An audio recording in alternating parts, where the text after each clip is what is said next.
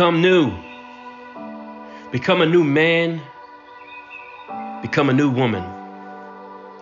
Hello, everyone. This is Brian Clark, and this is 5 a.m. Motivation. I hope this message finds you in high faith. I like to use that word high when it comes to faith. We got to say high because the higher we get, the closer we are to our Lord. Let's get right to it. Look, it's time to turn over a new leaf. There is a new king in town, and he is calling for order. The walk we've been taking, the, tra- the trail or the path we've been following up to this point has been all wrong. See, your old ruler allowed you to do whatever it is you wanted to do. Your old ruler enabled you, made you believe by acting on your own behalf you were coming to age, that you had arrived to a new place. So, who is this ruler I speak of? Who is responsible for our actions up to this point? I say up to this point because today is a day we say goodbye to disobedience, ladies and gentlemen.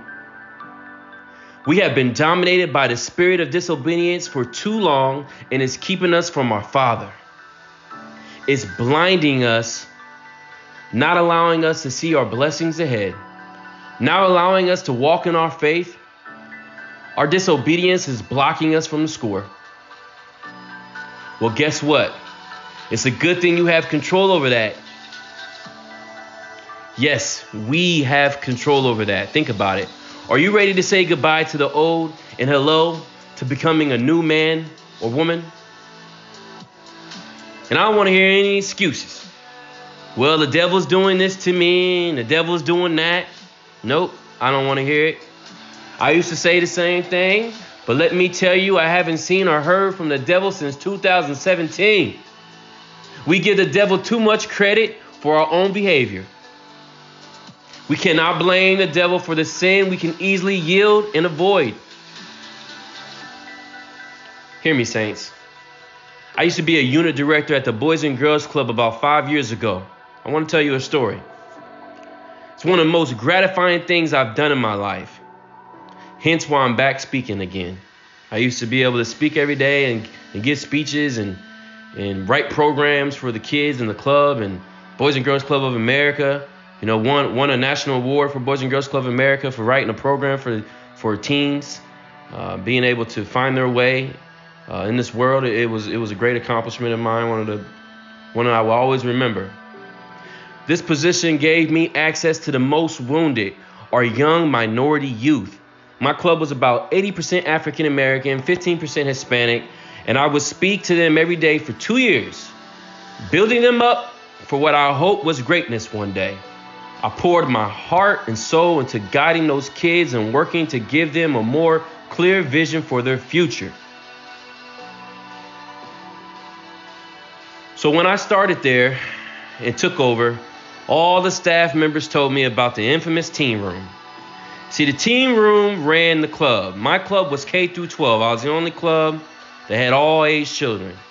And it was a destination site, so that means that we weren't attached to a school, so we had to pick kids up and kids had to make their way to our location. Okay? See, the team room ran the club, like I said. They did whatever they wanted to do. They never participated in programming. They scared and bullied all the little kids and each other for that matter. All they wanted to do was hang out and cause problems. There were about 30 main ones that would come every day. And we all know with a group of kids, there's one main group within that group. This group was the young wannabes. They were too cool for school and made it a point not to like Mr. Brian when I first arrived. See, they had a director for once that actually looked like them, could relate to them, and could show them the way. Remember what I just said because it's important for later on. I'm going to repeat this. They had a director that looked like them, could relate to them, and could show them the way. See, they hadn't had that before. They hadn't had that before. Even though they did not listen to me and continued to be disobedient, I knew one thing I knew they didn't know me. I knew if I could share my experiences and relate to them somehow, it would start to break down the wall. This took months to complete. So there was one member, and he was the leader of it all. He was the very last one to conform. He would disrespect me the most. And even though he saw the others starting to come around, he just flat out refused.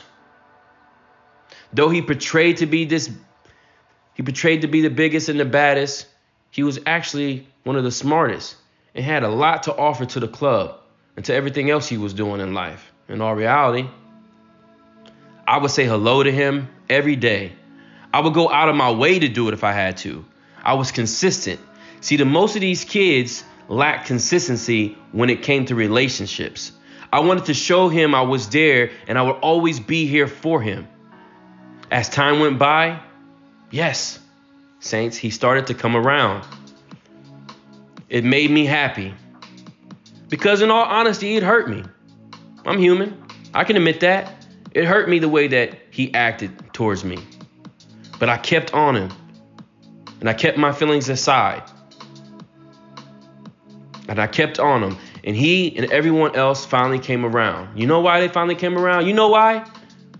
They seen after a while that I truly cared for them and their well being. That, hey, this guy that came in here to take over this club, he's not so bad after all. They knew that I wasn't there to, to take from them, but to give back to them, to give to them. And they eventually noticed that they eventually noticed that if they conformed, life at the club would be easier for everyone. Get that, easier for everyone. Life at the club would be simple, wouldn't be so sh- strenuous.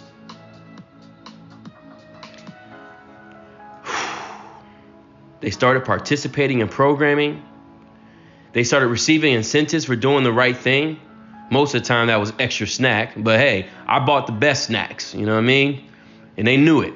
And they knew that if they went by my rules and they followed their steps in the, in the, in the task for the day, that they would be able to get that extra snack or whatever incentive I had in store for them during that week or day. I gave them free time to be themselves, to hang. They started confiding in me. They started confiding in me, telling me their problems. You know what, guys? We were becoming a family. We were becoming a family. And they started going on field trips, a lot of them. You know, they always like to go out and be out, not always stuck in the confinement of the club all the time. So the field trips were a big deal. Now, here's my point God has the same approach to all his children. He hurts when we aren't obedient, it pains him when we make things difficult for ourselves. Just like I was sent to the club to restore order and give hope, you heard it. God was sent. God sent his son who looked like us, who related to us, and who could ultimately bring us salvation and show us the way. Remember what I said earlier? Look like us, could relate to us, and could ultimately bring salvation and show us the way. Are you seeing the dots starting to connect right here? I hope so because God put this on my heart. Okay? He was sent to us to bring order. Five years later, from being away from that club, I'm just now seeing this and learning this. And I had to share it with you. If I could get those teens to obey, then I need to change some things in my life that aren't compatible with God's instruction for me. So let me ask you, are you ready to finally give up the old you, the ruler, the ruler of oneself and become a new man, new woman today, no excuses, and be obedient to our Father? Are you ready to have consistency with a relationship with God? Who will always be there for you to listen to your problems, to treat you as family? Are you ready to have life incentive, being able to go on all the field trips you want in His kingdom? Are you ready to have access to someone who loves you and will say hello to you every day and wait for you every day, even though you're ignoring him? Look, I'm no Jesus, but it's crazy how much similar our lives are to his how similar our situations and circumstances are to His. That's our God. Are you ready to believe that there is a God that cares about your well being and who will grant you access?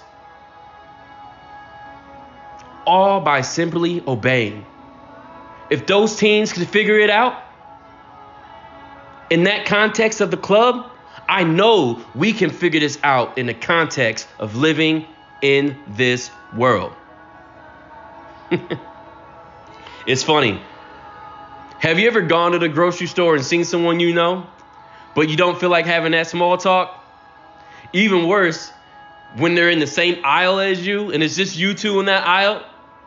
All right, now you, we've all we've all been there. So what do you do? You know how you just turn your body and act like you're about to grab something off the off grab some food off the shelf and kind of like act like you're looking for something really strong and just hoping that they don't notice that it's you, you know? Something like that. And hoping that they don't see you when you walk by. We've all done it, let's be honest here. But for real, this is how we are when it comes to God. This is how we are when God comes walking in our lane. Like we know he's right there, but we act like we don't see him.